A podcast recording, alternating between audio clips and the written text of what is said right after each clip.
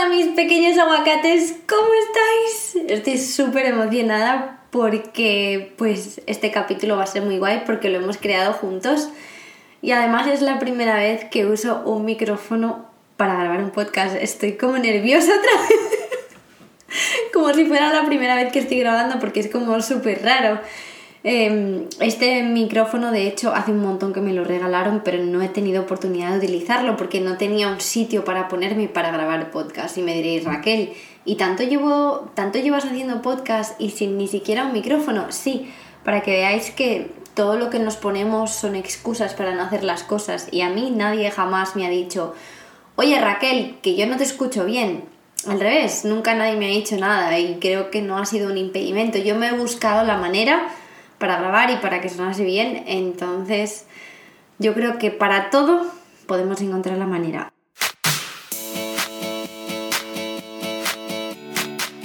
Bienvenidos y bienvenidas a Primero Yo. Yo soy Raquel y cada semana vamos a hablar de un tema distinto para que puedas convertirte en tu mejor versión y ampliar la conciencia para desbloquear todas esas creencias limitantes que ya no te sirven. Gracias por compartir este ratito conmigo y ahora sí, vamos con el episodio de hoy. Entonces, maravilloso que para este podcast ya por fin tenga un micrófono en condiciones y ya me siento como más profesional. En fin, vamos al tema, nos vamos a poner muy personales hoy, nos vamos a poner muy no sé cómo decirlo, pero esto va a ser muy personal, va a ser mm, intenso en algunos momentos, porque pues bueno, me habéis pedido, lo queréis saber, pues voy a ello y espero no compartir demasiado, porque pues yo soy, ya sabéis, un libro abierto y a veces me paso de sincera, pero pues bueno, espero que os sirva de inspiración. voy a ir a las preguntas directamente y pues eh, gracias, la verdad, por todas estas preguntas porque me van a ayudar un montón. Y la primera pregunta, y es la que más se repite, es ¿por qué tomaste la decisión de ir a Australia? A ver, mm, esta pregunta es curiosa porque yo ya tenía en mi mente que en algún momento iba a venir a Australia. Yo tuve un novio, el típico novio de instituto con el que estás toda la vida, obviamente no fue toda la vida, pero fueron bastantes años, y teníamos como digamos un sueño juntos de venirnos a Australia. Y pues por H o por B a él se le dio la oportunidad de venir a Australia. Pero pues yo en ese momento acababa de conseguir las oposiciones en España, o sea, estaba trabajando como interina. Y eso para los que no seáis españoles, básicamente es la, pasar las oposiciones es un examen bastante complicado que tienes que pasar para conseguir una plaza para trabajar para el gobierno. Vamos, que digamos que de alguna manera es como el sueño de cualquier mm, persona que estudia educación o no mentira no es el sueño de cada persona de cualquier persona porque hay muchas personas que quizá no quieran hacerlo pero como es es como lo que sigue la corriente no como que si eres profesor pues quieres sacarte las oposiciones para tener ese puesto ya como entre comillas de por vida para pues, para trabajar y para que nadie te pueda sacar de ahí, decir, ya estoy tranquila, ya estoy estable, ya tengo mi trabajo, etc. Y pues yo mm, tenía ese privilegio de poder tener ese puesto, entonces yo dije, pues a ver, yo no me puedo ir ahora, porque pues con este puesto que acabo de conseguir después de tantísimos años estudiando y trabajando para ello, pues obviamente no es mi momento. Em, y yo pues continué con lo mío, a mí me apasionaba eh, ser profesora porque me encanta educar, me encanta enseñar, ya lo sabréis si me escucháis. Pero pues siempre había algo que a mí me decía dentro de mí, Raquel, hay más. Entonces yo daba más de mí, porque yo decía, pues es que hay algo aquí que no me llena. Entonces daba más, daba más, daba más. Conseguía una cosa, iba a la siguiente, nada y conseguía la siguiente y nada. Entonces era como, pero pues ¿qué me pasa? Claro, mm, por mi personalidad y por otras historias, mm, yo llegué a un punto de mi vida en el que el estrés se había apoderado de mí. Eh, y esto nos pasa a muchos y a muchas, eh, no soy la única, pero pues Ahora lo veo, en ese momento no lo vi, en ese momento creía que ir corriendo a todas partes, que ir todo el rato con esa presión de hacer o de ser o de lo que sea, era lo normal. ¿Qué pasó? Que ese estrés me empezó a dar problemas de salud. Y si ya no te sientes lleno, llena contigo mismo y además tienes problemas de salud y además estás completamente estresado estresada, tu cuerpo de alguna manera es como que se rinde, se rinde ante ti. Y yo iba al médico, estuve ese último año antes de venirme, en el que me saqué un máster, em, iba al médico dos veces a la semana, sin exagerar. Y los médicos me decían, Raquel, no sabemos qué te pasa, Raquel, tienes tales problemas que pues no voy a nombrar porque pues son muchos y algunas cosas pues ya van más allá, pero de alguna manera como que me decían, no, pues es que te están dejando de funcionar los órganos, como que pues primero uno, luego otro, luego otro, no sabemos lo que te pasa. Me llegaron a decir cosas muy feas. Y pues yo con toda esta situación yo no podía. O sea, tenía que estudiar ese año de nuevo las oposiciones y, volver a, presentarse, a presentarme ese examen tan difícil que, que de alguna manera no sabía si quería. Yo decía, yo estoy dejando mi vida, mis amigos, mi novio, porque en ese momento yo tenía un novio eh, distinto al primero, obviamente, y sentía que no le dedicaba tiempo, que no, no tenía esa libertad de pensar, ¿es esto lo que quiero para toda mi vida? Y entonces ahí fue cuando yo me dije, mira, yo necesito una ventana de unos seis meses para aclararme, para saber qué es lo que quiero, para tener trabajos mm, trabajos cualquiera, trabajos que no trabajaría de ello en España solamente por necesidad, para darme cuenta de, lo que tengo ahora, de, de cuál es mi sueño. Claro, obviamente cuando tienes un puesto como el que yo tenía, esto que yo quería hacer no es bien recibido. Ah, pero ¿qué? ¿Te vas a eh, un, año sabático? ¿Pero en qué mundo vives? ¿Pero qué desagradecida eres? ¿Pero con lo que tienes ahora mismo y lo dejas? Y con tanto trabajo que has hecho...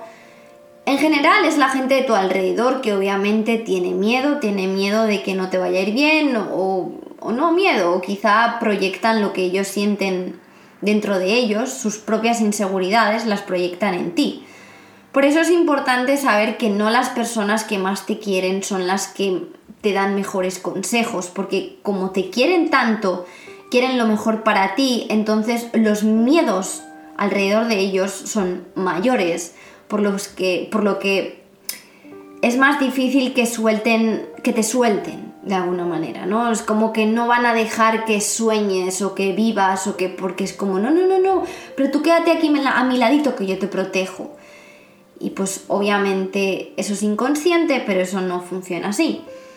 Entonces, yo no sabía que era el momento, pero sí tenía esa intuición. ¿Qué pasa? Que la intuición, como ya hemos hablado en algunos podcasts, no es algo que tengas una evidencia, no es algo que puedas decir, sí, mira, pero es que yo me voy por esto. No, simplemente tienes en tu corazón, en tu estómago, en tu ser, tienes algo que te dice, te tienes que ir. Pero tienes tantos factores externos que sí que eres capaz de percibir, como es las personas a las que quieres o tu situación actual, que te dicen, no, no, no, no y el ego, porque el ego es el que te protege y es el que te dice, pero Raquel, ¿dónde te crees que vas? O sea, ¿qué te crees? ¿Que te va a ir mejor que aquí? Obvio que no. Entonces, pues eh, yo tenía esa sensación de no pertenecer. Yo decía, yo no pertenezco aquí. La he tenido mucho tiempo en mi vida, la sensación de yo no pertenezco aquí, o qué hago yo aquí, o esto no es. Entonces, pues yo dije, yo tengo que salir de aquí para saberlo. Y no todo el mundo necesita salir, ni es la solución que necesita todo el mundo, simplemente era la que yo necesitaba. Entonces, eh, fecha de retorno que me preguntabais, sí me vine con fecha de seis meses y después volver a estudiar las oposiciones a tope y quedarme como profesora. Eh, ¿Qué era lo que más miedo me daba? Que me habíais preguntado.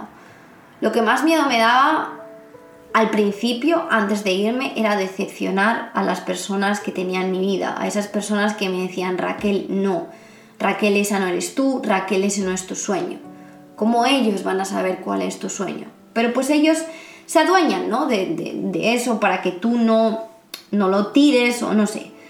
Entonces, pues era la sensación de decepcionar, la sensación de tirar todo lo que había hecho, de abandonar que no es abandonar, porque no lo es, pero esa persona que más me apoyaba, que era mi novio, él me decía, Raquel, vea lo que te hace feliz, vea por ello, sé que lo quieres, los demás estaremos aquí, no te preocupes. Entonces a mí me partía el corazón dejarle atrás, me partía el corazón que una persona como él se fuese a quedar lejos de mí, porque él no quería dar ese paso, porque efectivamente cada uno tiene que mirar por sí mismo, porque no se puede uno estancar por otro o dejar de hacer lo que quieres por otra persona. Si él hubiera venido conmigo, habría renunciado a sí mismo y yo habría renunciado a mí misma, si no me hubiese venido. Y por último también esa sensación de incertidumbre, porque al final lo más difícil de tomar una decisión es, eso, ¿no? La incertidumbre, ¿qué va a pasar? Y es normal, y eso te pasa con una decisión grande como con una decisión pequeña. Y yo soy de esas personas que ante un cambio la primera respuesta inmediata es no, porque me cierro en banda. Pero me hace falta poco para empezar a pensar, a darle vueltas y a decir, hmm. Y pues al final entro porque pues me encanta el cambio, me encantan las cosas diferentes, pero pues yo eso ni siquiera lo conocía de mí. Después, cuando llegué a Australia, lo que más miedo me daba era el dinero y era el cómo me voy a ganar la vida, de qué me sirve lo que tengo, dónde voy a vivir. Porque obviamente yo me fui un 18 de septiembre, llegué el 19, me fui en el cumpleaños de mi madre, no entiendo por qué mm, cuando compré el vuelo estaba tan nerviosa que ni siquiera me di cuenta de eso eso es quizá lo único que me arrepienta, no lo volvería a hacer en el cumpleaños de mi madre, por lo mucho que la quiero obviamente y me gustaría estar con ella, pero mm, yo vivía en un Airbnb los primeros, pues creo que fueron como nueve días, y buscas casa y no encuentras y trabajo y te piensas que es imposible, cuando todas las personas que llegan aquí están en tu misma situación, pero pues tú cuando no lo encuentras, es esa gratificación instantánea, ¿no? Pero si estoy buscando tan duro, si me acuesto todos los días súper tarde y además estás con ese jet lag que te despiertas a las 5 de la mañana, que te pones nada más de despertarte a buscar casa, trabajo, allá donde sea, dime cómo funciona, porque yo cuando me vine yo no tenía información, hoy en día si te metes en internet hay tanta información, tantas historias, tantas personas que te cuentan sobre Australia, que pues yo iba con una mano sobre la otra y todo funciona distinto que en tu país. Eh, y esta señora con la que yo vivía, que por un tiempo fue mi amiga, pero pues luego resultó ser una persona demasiado mm, como controladora, me quería controlar mi vida sin conocerme y pues en ese momento a mí me sirvió de gran ayuda y la verdad que se lo agradezco un montón porque me permitió el estar con ella, pues de alguna manera no desesperarme, porque ella también era israelí, entonces ella había venido a Australia hacía unos años y ella me dijo, Raquel, es normal, todos pasamos por esto, bla, bla, bla. Total, eh, la verdad, después de esa desesperación, de ese miedo de qué voy a hacer, porque yo no confiaba en mí, yo no me creía que mis habilidades eran suficientes para nada. Eh, vais a ver como una de vuestras preguntas que es cuál ha sido tu evolución. Con la historia vais a ver cuál ha sido mi, evolución sin que yo lo mencione. Y pues eh, me llevó como, pues no sé, 9-10 días encontrar trabajo como nani y encontré casa. Ese trabajo que encontré fue el trabajo que más me han pagado estando en Australia. Me pagaban 35 dólares la hora. Pero pues llegas al país y te sientes como que eres inmigrante y como que pues bueno, te quedas con lo que sea y era un trabajo súper bien pagado. Sin embargo, yo no volvería a hacer ese trabajo ni siquiera por el doble de dinero. Pero pues por una parte piensas, bueno, necesito el dinero porque soy nueva aquí, porque el dinero eh, que traes a Australia se te esfuma de una manera increíble cuando llegas es como que no sabes de dónde, pero pues se te va. Y, mm, y encontré casa prácticamente a la vez. Eh, la primera casa a la que fui era como, Dios mío, no me ha dicho que sí, ¿y ahora qué? Y casi que me di por vencida de no ir a la siguiente. Y cuando fui a la siguiente me enamoré de la casa locamente. Y esta chica, a los cinco minutos de haberme ido de esa casa, me dijo, quiero que te mudes conmigo. Acabó siendo una de mis mejores amigas aquí en Australia, todavía somos amigas. Los que me seguís en Instagram en ese momento la habréis visto un montón en mi Instagram. Una chica muy alta, alemana, eh, Y, y me fue maravillosamente con ella. Entonces, esos miedos que pues obviamente es desde el desconocimiento te acompañan en todo, o sea, en la historia en Australia porque todo es incertidumbre, porque igual que cuando llegas, yo llegué con una visa de, trabajo, de work and holiday, pero luego tienes que seguir renovando la visa y cada año que había que renovar la visa yo me preguntaba, ¿realmente quiero estar aquí? Obviamente cuando pasaron los seis meses yo dije, yo no, me, yo no estoy lista para volverme a España, yo me quiero quedar. Y yo volví a hacer las oposiciones, a poner el nombre básicamente y volverme, porque yo sentía que, que Australia tenía más para darme y que no lo había descubierto aún. Y yo me fui a vivir al norte porque te piden eh, irte a hacer lo que llaman la granja o irte a vivir al norte con la visa española te permiten irte a vivir al norte a, trabajar en, en, hospitality que es eh, hostelería. Yo no había hecho eso en mi vida, mis únicos trabajos habían sido con niños, eh, como nani o en colegios, etc. Y pues obviamente tuve que inventarme una historia que todo el mundo conoce, la historia del tiramisú, de que yo sabía hacer tiramisú cuando era mentira para conseguir ese trabajo. Eh, es una historia que todo el mundo ya conoce, entonces ya la puedo contar. Pero digamos que yo estaba desesperada por encontrar trabajo. Mm, yo pensaba que no lo iba a encontrar. Siempre que me enfrentaba a eso iba con esa actitud negativa de, de no, yo no voy a encontrar trabajo, esto es súper difícil, hay muchas personas en mi misma situación porque me iban a acoger a mí. Esa actitud con el tiempo se te va quitando, pero te tienes que enfrentar tantas veces a lo mismo y a situaciones desconocidas que no es como, ay, pero te da miedo y ¿qué has hecho? Enfrentarte porque no te queda más narices. Digamos que a veces los humanos aprendemos a través del dolor, aprendemos a través de enfrentarnos a esa misma situación y ver que lo único que sirve es enfrentarse y estar ahí para ti mismo o para ti misma. Y bueno, os voy a contar la historia así a modo de anécdota. Entonces eh, yo entré a este lugar y este hombre me dijo, bueno, ¿y qué? ¿De qué has trabajado? Porque le dije, por favor, dame trabajo de lo que sea. Que me dices que te limpie el suelo y te lo limpio porque era o encontrar trabajo o, tener que volverme a España porque tienes que hacer 88 días trabajando, trabajando allí. Y este hombre me dijo, bueno, ¿y dónde trabajabas antes? Y yo me tuve que inventar que había trabajado en otro restaurante. Y me dijo, ¿qué restaurante era el que trabajabas? Y le dije, no, uno italiano. Tonta yo que no me había dado cuenta de que ese restaurante hacía comida italiana. Y me dice, ¿y cuál es tu postre favorito del menú que teníais en ese restaurante. Y yo pensando en ese momento, claro, yo dije, pero a ver, un postre italiano, ¿pero qué? Y yo pues digo, ah, tiramisú. No, pues el tiramisú. Me dice, ah, ¿haces tiramisú? Ah, sí, sí, sí, claro. O sea, yo que se me da fatal mentir, pero ese instinto de supervivencia me hizo como, fuá. Me dice, ah, pues quiero que me enseñes cómo lo haces.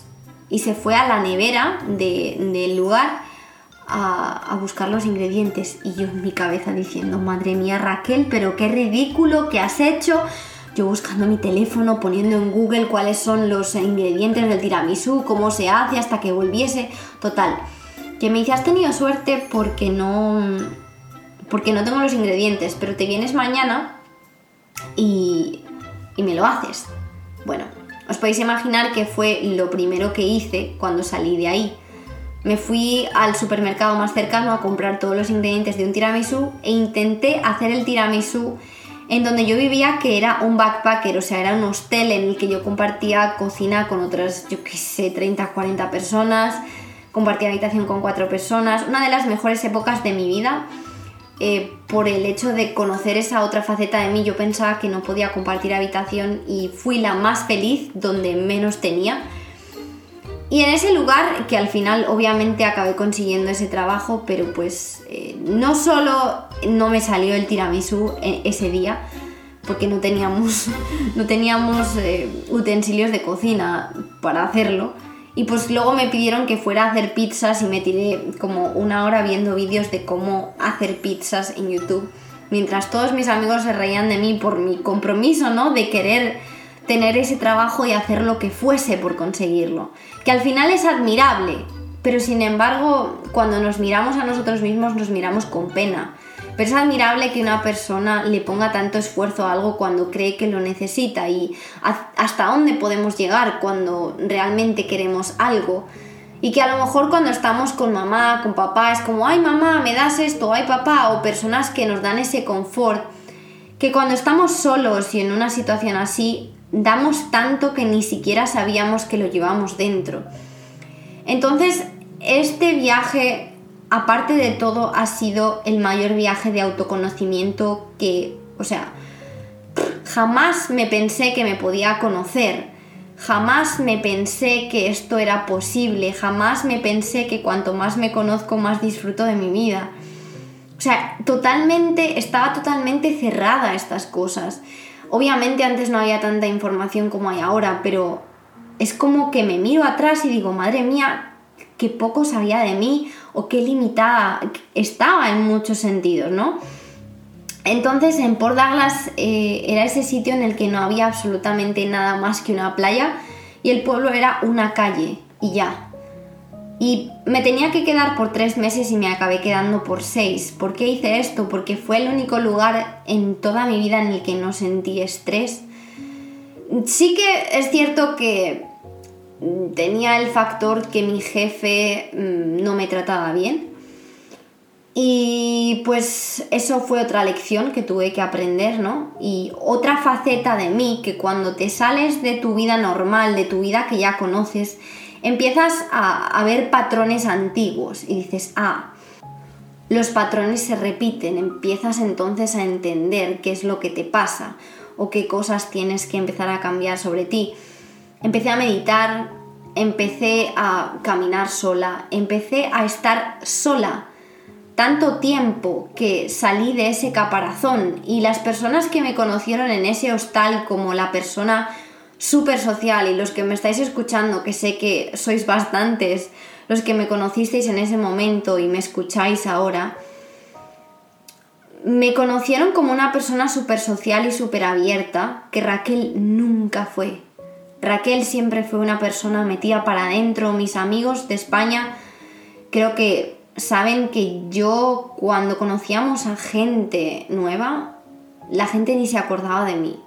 Porque yo nunca estaba, yo era invisible. Raquel nunca hablaba, Raquel no hacía... O sea, era como, bueno, pues lo que llaman mosquita muerta. Es un término muy feo, pero pues me lo han llamado más de una vez. Y me convertí en totalmente lo contrario porque empecé a quitar capas de esa cebolla, ¿no? Empecé a quitarme capas de a mí no me sirve ser tan vergonzosa, a mí no me sirve estar así metida. Y me hacía feliz el ayudar a otras personas que llegaban nuevas al hostal a tener amigos, a integrarse, a no pasarlo mal. Entonces el querer ayudar a otros me hizo sacar esa parte de mí que yo no conocía y que yo no pensaba que iba a poder conseguir. Después el, mudarme a otro sitio donde estaba alejada de todo me hizo pasar tanto tiempo a solas que pensé que no podía pasar. Empecé a, existe esa etapa en la que te sientes solo o sola porque es el principio de, de esa soledad, pero es absolutamente necesario para todos y para todas. Mm, y al principio es muy incómodo y yo lo digo habiéndolo pasado, o sea, es decir, habiendo pasado por esos momentos súper incómodos de soledad, de decir que sola me siento, no tengo amigos, no tengo amigas, eh, no tengo a nadie en quien confiar o en quien apoyarme ahora mismo. Y siempre he tenido personas, pero no necesariamente cerca de mí, porque como he dicho, me he mudado muchas veces y aun sabiendo que mis amigos estaban en cierta parte de Australia, yo decidía irme sola a otro sitio donde no conocía a nadie para empezar otra vida, para descubrir otras partes de mí, para mm, explorar, no sé, otros aspectos que quizá si me quedo ahí no, no habría conocido. Y duele, y es difícil, y, y obvio que sí. Eh, sobre todo al principio, porque no estamos acostumbradas a, a sentir, pues, pues eso, esa sensación de, pero ¿y yo qué hago aquí? ¿O por qué, por qué estoy aquí?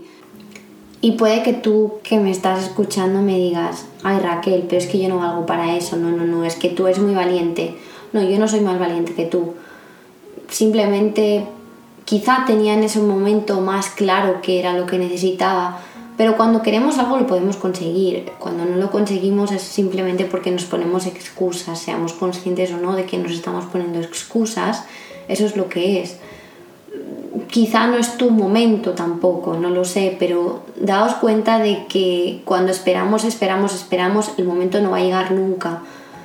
Si tenéis una espinita de qué pasaría, yo, de verdad, no dejéis que eso sea un qué pasaría, hacedlo y quedaos con la certeza de esto es lo que pasa.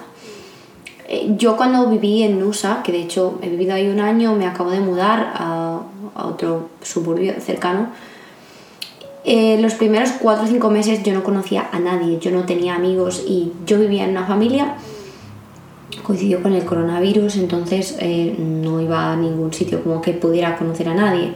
Y obviamente me asustaba meterme en grupos que yo pues no conocía y pues de repente, hola, soy nueva. que es al final lo que hacemos cuando viajamos, ¿no? Pero pues era como, uff pero yo paseaba y decía, Jolín, me, apetecería compartir esto con alguien, porque la familia, pues de manera muy, muy kind, muy simpática o como le queráis decir, me decía, no, vamos a hacer cosas los fines de semana, pero para mí era como, a ver, yo trabajo para vosotros, vivo con vosotros y los fines de semana necesito mm, despejarme. Y entonces yo me iba sola a caminar por horas, horas, sea, igual os digo como cinco horas caminando sola por ahí, porque no tenía coche, no tenía transporte, eh, no se podía usar el auto. Bueno, a veces sí se podía usar el autobús, pero pues como que solo podía caminar, solo podía hacer eso.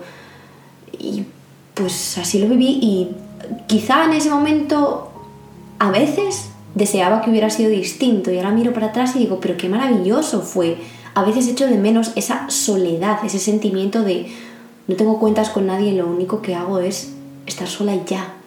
Y por eso me he mudado a vivir sola, porque echaba de menos ese sentimiento de estar sola y conectar conmigo, porque enseguida nos volvemos a desconectar.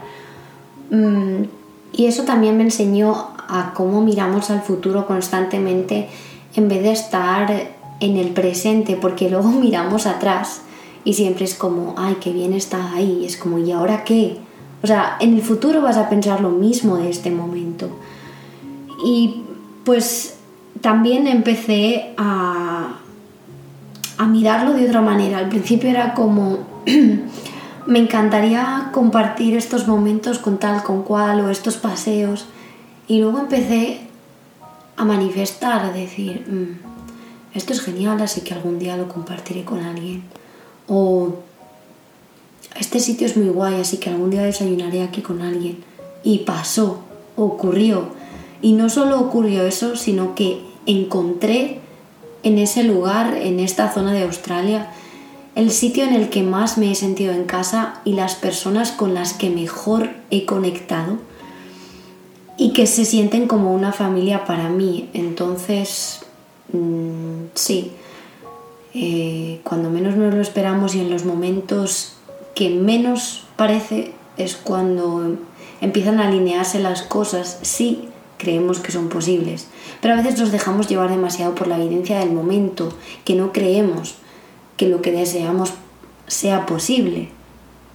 Entonces, mm, me preguntáis, ¿estás arrepentida o orgullosa? Pues la verdad, mm, no podría arrepentirme, es más, he decidido no arrepentirme de nada, sino simplemente aprender y estoy orgullosa no solo por la decisión de venir aquí, sino por seguir mi instinto, por levantarme después de tantas caídas, porque lo que se ve desde fuera y lo que venden de Australia es que es maravilloso, pero en Australia yo he hecho cosas que no habría hecho en España, porque nos creemos que somos, pues no sé, diferentes. O sea, ahora mismo, respondiendo a la pregunta de a qué te dedicas, limpio mm, retretes.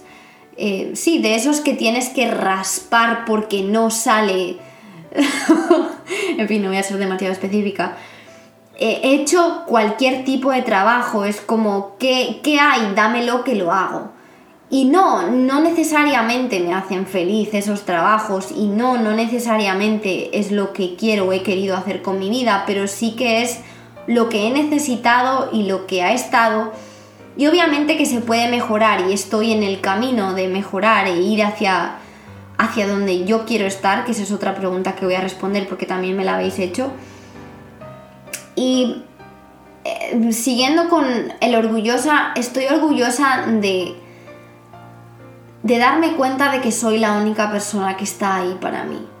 Que yo quizá antes recurría siempre a otros o a otras y ahora mismo es como Raquel, es que te tienes a ti. Y eso creo que no lo habría aprendido en un entorno en el que estoy todo el día rodeada de algodones o de colchones o de alguien que siempre está ahí para ti. Obviamente que al final lo acabas buscando, acabas buscando otras personas que son para ti, te acabas rodeando de, esas personas adecuadas para ti. Pero cuando viajas otra cosa que te ocurre es que la gente va y viene y que a veces mm, haces amistades y empiezas a darte cuenta qué tipo de gente quieres estar con ellos y cuáles es como, no, es que prefiero estar sola a tener esta compañía. Y he tenido crisis porque, pues como he dicho, cada vez que, había que cambiar la visa, yo decía, pero me merece la pena o me voy a España o me cambio o qué hago o me voy a otro país. Y tuve una crisis porque pues cuando te vas fuera las hay muchas y las personas que, que están aquí todas eh, me han comentado pues que ha existido esa crisis en su vida de no, no, no, yo me voy. De hecho, Carla en el podcast que, que, hice con ella ya lo dice, como ese día en el supermercado ella me lloraba y me decía yo me quiero ir a casa porque no encontraba su vida y después fue la persona más feliz del mundo aquí hasta que se fue porque decidió que su lugar estaba en España y ahora es muy feliz en España. Em, entonces, eh, yo tuve una crisis en Sydney mm, muy temprana porque pues yo soy una persona, y esto es personal y sin juzgar, yo no consumo drogas, no consumo alcohol y pues yo me di cuenta de que todas las personas que tenía a mi alrededor eh, consumían drogas, bebían y cuando tú sales aquí en Australia, porque es algo muy común en Australia, hay muchísima droga y hay muchísimo alcohol, eh, bebes, fumas, te drogas, ¿qué haces? No, yo, yo no. Yo me dedico a mí, me estudio, mm, me gusta la naturaleza, me gusta ir a desayunar o a comer por ahí, me gusta leer. Entonces empecé a sentir como que yo no encajaba, de nuevo. Y era como, pero yo para qué me he venido aquí con todo lo que tenía en España. Ese es el miedo de nuevo que dice, pero es que para qué has hecho esto, vuélvete a lo que conoces. Es como cuando me decís, es que ya llevo tres meses comiendo bien y de repente he vuelto a comer mal. Es normal, es parte del proceso el volver a, el volver a caer donde estabas, es parte de tu crecimiento, así que no os asustéis por eso. Entonces, solo por, por, por encontrarte así, o sea, es, obviamente dices, ¿qué hago a tanta distancia de mi casa, de mi familia? ¿Para qué? Si yo aquí no encajo. Pero luego te das cuenta de que ni tienes que encajar, ni tienes que dejar de ser tú. Simplemente las cosas que te pertenecen a tu vida se van a ir alineando. Y yo me he dado cuenta de que según he ido aumentando mi conciencia, mi vida se está convirtiendo en lo que yo realmente quiero. Y no es porque no estuviese ahí la posibilidad antes, era porque no era consciente de lo que la vida puede llegar a ser. No es solo una cuestión de crear tu vida, porque pues estar las cosas ya están. Es el hecho de ser consciente que realmente es posible, ¿no? y no estar encerrados en no, yo no puedo tener más de lo que tengo ahora mismo, o lo que tengo ahora mismo es lo máximo que puedo conseguir, o porque yo haga este cambio nada me va a cambiar en la vida. Entonces eh, es muy interesante porque pues también me habéis preguntado que cuánto tiempo me veo aquí y no os puedo dar una respuesta concreta porque mi respuesta a esto es yo me veo en el mundo yo me veo viajando y no me importa estar aquí o allá. Y ahora mismo estoy aquí porque pues he encontrado un lugar en el que por fin me siento en paz, tengo todo, tengo cerca la playa, tengo cerca la montaña. Eh, ahora mismo tengo mi casa para mí que estoy súper ilusionada y es la primera vez en mi vida y, y lo necesitaba, necesitaba ese espacio. Entonces ahora estoy feliz aquí, pero igual que ahora estoy feliz aquí, puedo estar en cualquier sitio. Eso es algo que creo que pues es parte de mí, pero no todo el mundo es así. Hay personas que necesitan un sitio para estar y para quedarse y sentir esa seguridad de yo me quedo aquí. Pero ¿cómo sabemos eso? Eso solo lo podemos saber conociéndonos y estando solos y enfrentándonos a esas cosas en las que otras personas no tienen capacidad de decisión. Porque yo siempre he sido de, de ese tipo de personas a las que les gusta contar las cosas cuando ya he tomado la decisión para que la opinión de otros no me afectase. Pero cuando estás solo o sola, es que no te puede afectar porque no... porque pues al final es como que si vas con alguien, lo que haga ese alguien te va a afectar. O lo que tú haces piensas que va a afectar a otra persona. Entonces, el estar solo yo se lo recomiendo a todo el mundo y el viajar solo también, así que si os lo estáis pensando, porque yo sé que muchas personas me lo habéis preguntado desde la perspectiva de yo me lo estoy pensando, no sé qué hacer, yo os diría que os dejéis guiar por el instinto, porque mm, existe la posibilidad de que te vaya bien o de que te vaya mal, pero ¿qué es eso de que te vaya mal? El que te vaya mal es que no cumpla con tus expectativas, porque al final lo que tenemos en nuestra mente lo idealizamos tanto que siempre es mejor que la realidad. Porque la realidad al final es lo que es y lo que se disfruta es más bien pues el camino, no, no el resultado. Y, le ponemos tanta, tanta energía, tanta dopamina a, esa sensación de, de, lo que va a llegar que cuando llega no es para tanto, que nos da como una torta de realidad que es como, pero madre mía, ¿qué es esto? No es lo que yo quería. Pero hay que tener eso en cuenta y también hay que tener en cuenta que no hay tal cosa como un error. Si tú te cambias de país y por lo que sea no te va bien, o lo que tú pensabas que era bien, estás aprendiendo un montón y, y, los momentos difíciles que vas a pasar te van a hacer crecer de una manera impresionante. Y hay personas que ni estando aquí ni estando en ninguna parte son felices porque es el filtro que llevamos con la vida y es cómo vemos. Yo ahora, por ejemplo, es cierto que eh, he pasado por etapas bastante, pues, no sé, yo les llamo nubes negras, ¿no? Y hace no mucho he pasado por una que me ha recordado, eh, pues, etapas de mi vida pasada que yo ya tenía como olvidadas, como, ah, no, y luego dije, wow, pues si es que tú has pasado esto, pero no te has quitado la capa del todo, te la tienes que quitar, pero lo acepto de una manera diferente lo acepto como que es otro reto que me pone la vida, no como antes, que era como, pues, era como un drama, pero ¿por qué me pasa esto? ¿Por qué a mí? Pues te pasa a ti porque lo tienes que pasar y, la mente se vuelve más ágil, se vuelve más capaz de, de encontrar otros caminos que antes ni siquiera se te venían a la cabeza. Entonces yo, o sea, de verdad, me preguntáis eh, ¿qué has hecho para llegar a hacer lo que quieres? Y yo os digo, lo que quiero es esto, lo que quiero es estar aquí hablando, haciendo podcast, eh, ayudando a otras personas, las consultas que yo hago con vosotros y vosotras, eh, esos momentos de conexión, esas personas que me aportan tanto a mi vida, eso es lo que quiero. Y el éxito es una sensación, es un sentimiento. Entonces, mm, ¿cómo he llegado a lo que quiero? Pues la verdad que lo que quiero es lo que siento dentro y eso es mucho trabajo interno Y si os referís más al trabajo, pues todavía lo sigo construyendo, todavía sigo confiando en que lo que yo quiero está ahí, es parte de mí y, va a ocurrir y está ocurriendo. Entonces no hay una manera ni un camino para hacer las cosas. Yo os diría que el camino es confiar y el camino es creer que sí que es posible lo que tanto deseamos, pero no es posible hasta que no nos lo creemos, hasta que no forma parte de nuestra certeza, de nuestras creencias. Y de nuevo, los trabajos que tengo, he tenido ahora mismo, tengo cinco trabajos respondiendo a la pregunta de qué, de qué trabajo.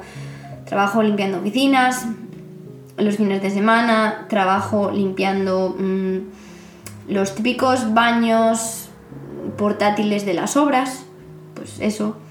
Trabajo mm, de marketing, trabajo cuidando un bebé y trabajo de atención al cliente y de mm, enviar paquetes en otra empresa. Y aparte hago podcast de manera gratuita por ahora, lo cual a mí me supone más un gasto económico porque obviamente tengo que pagar por, por la página en la que están hospedados los podcasts, pero me hace feliz, me hace feliz y pues en algún momento me dedicaré a hacer esas cosas esas cosas, ¿no? A, grabar podcast y a, dar clases y a hacer cursos y, todas esas cosas que tanto me pedís, pero pues todavía digamos que no me he puesto a ello. Y mm, es un camino de rosas si se quiere ver como un camino de rosas o es un camino de espinas si se quiere ver como un camino de espinas. Yo podría dedicar mi tiempo libre a no hacer nada, a tirarme en el sofá y sin embargo lo dedico a a, seguir mi pasión y esto no significa que haya que hacer, hacer, hacer, hacer. Significa que tu pasión te puede llevar a donde quieres estar. No significa que dedica todas las horas de tu vida a hacer cosas porque si no, no. No significa eso, significa que todos podemos encontrar la manera, como he dicho al principio del podcast, y pues obviamente si lo que os falta es un empujón, creo que tenéis que recordar que hay que cuadernear, que tenéis que poneros a escribir una y otra vez qué quiero, qué me gusta, qué acepto, qué no acepto, cuál es ese sueño que tengo y creerte que ese sueño ya es parte de tu vida. Y que yo esté aquí y ahora no quiere decir que mañana lo esté, pero sí quiere decir que voy a ser feliz allá donde esté, porque lo que yo estoy construyendo es una mentalidad, una mentalidad que me permita estar feliz allá donde estoy. Y obviamente que el estilo de vida de Australia hoy por hoy me gusta más que el que yo llevaba en España, aún estando trabajando un montón pero porque he sentido una conexión con la naturaleza, una conexión con muchas cosas que achaco a Australia, pero sé que podía haberlo conseguido en otro sitio, pero pues simplemente no se me dio. Y esto es posible en cualquier otro sitio, porque cuántas personas hay conectadas con ellos mismos y con sus valores y con la naturaleza y con lo que sea y no están aquí, hay muchísimas. Entonces, todo lo que yo estoy diciendo mm, no tiene por qué haber sido en Australia, podía haber sido en cualquier otro país. Es verdad que es un país muy guay, pero pues obviamente mm, también se echan de menos otras cosas. Yo echo de menos muchas partes de, mi cultura, pero lo echo de menos de manera bonita. Qué cultura tan bonita en la que todo el mundo es tan alegre, todos tenemos algo que contar, tenemos historia, los edificios eh, en España tienen historia, tienen algo que contar, aquí no, porque es un país súper nuevo. Entonces cada lugar tiene su magia y somos nosotros los que somos capaces de verlo o no. Yo realmente espero que una historia así os inspire y os ayude a entender, a entender, em, pues que todo es un camino y que es el camino lo que se disfruta y que las oportunidades están ahí para vosotros y para vosotras, igual que están para todo el mundo.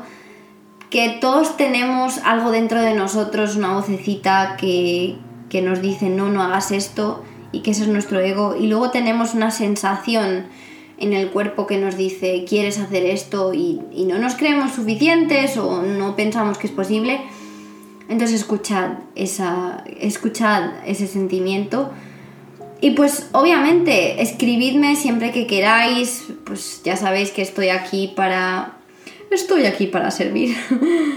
y pues creo que la evolución queda bastante clara. Yo era una niña... Mm, pues casi siempre en el modo víctima, en el que enferma estoy, en el no sé, todo el mundo decide por mí, yo no tengo la capacidad de elegir lo que quiero en mi vida, eh, no me quiero nada, eh, para qué valgo yo, qué es lo que puedo aportar al mundo, a ser una persona que, pues digo, yo decido porque es mi vida, es para mí, y pues yo puedo aportar lo que les sirva a otras personas. Si te sirve, quédatelo. Si no te sirve, pues otra persona te podrá ayudar. Pero yo sé que tanto yo como todos y todas nosotras podemos aportar algo. Entonces, ¿por qué me lo voy a quedar dentro si sé que realmente a alguien le va a ayudar? Y no solo lo que yo hago, lo que tú haces también. Entonces, no te olvides de lo especial que tú puedes llegar a ser. Esto no quiere decir vivir en un mundo de yuppie, de ah, yo soy súper especial, me tienes que tratar distinto, no, para nada. Pero reconocer nuestras fortalezas, reconocer para qué valemos. A la vez también podemos reconocer para qué no valemos, entonces no nos apoyaremos en esas cosas para las que pues realmente pues yo no valgo. Yo no valgo para crear procesos y para crear estructuras y no, pero valgo para otras muchas cosas que las voy reconociendo poco a poco y que las voy utilizando para hacer de mi vida algo que yo quiero. Y tú puedes hacer lo mismo contigo. Y bueno, eh, os quiero dar las gracias tanto por participar en las preguntas como pues por estar ahí siempre, por escucharme, por ser los mejores aguacatitos que yo podía haber pedido nunca jamás. Y gracias, de verdad que no puedo decir otra cosa más que gracias porque me mantenéis aquí, porque sois parte de mi historia, porque sois los que estando ahí, aunque creáis que no, me levantáis el ánimo todo el tiempo, porque pues no hay nada mejor que, que cuando haces algo, sabes que es bien recibido, que te dan amor de vuelta. Entonces, eh, no sois maravillosos, entonces, y maravillosas, obvio. Entonces, pues bueno, si queréis saber más de mí, ya sabéis que me podéis seguir en Instagram, en primeroyo.life. Y obviamente que si esta historia sabéis que a alguien le puede ayudar, a alguien le puede inspirar, o tenéis ese amigo o amiga que está ahí como, ay, no sé, o sabéis que le hace falta ese empujón de, oye, mira, escucha esta historia, a ver si te sirve. Porque pues cuando inspiramos a otros, somos parte de ese movimiento de crear un mundo mejor. Y cuando tú aprendes, el mundo aprendes. Cuando tú te quieres, el mundo te quiere más. Así que por favor no os olvidéis de lo especiales que sois todos y todas. Y os quiero un montón. Un besito muy fuerte. Hasta la próxima.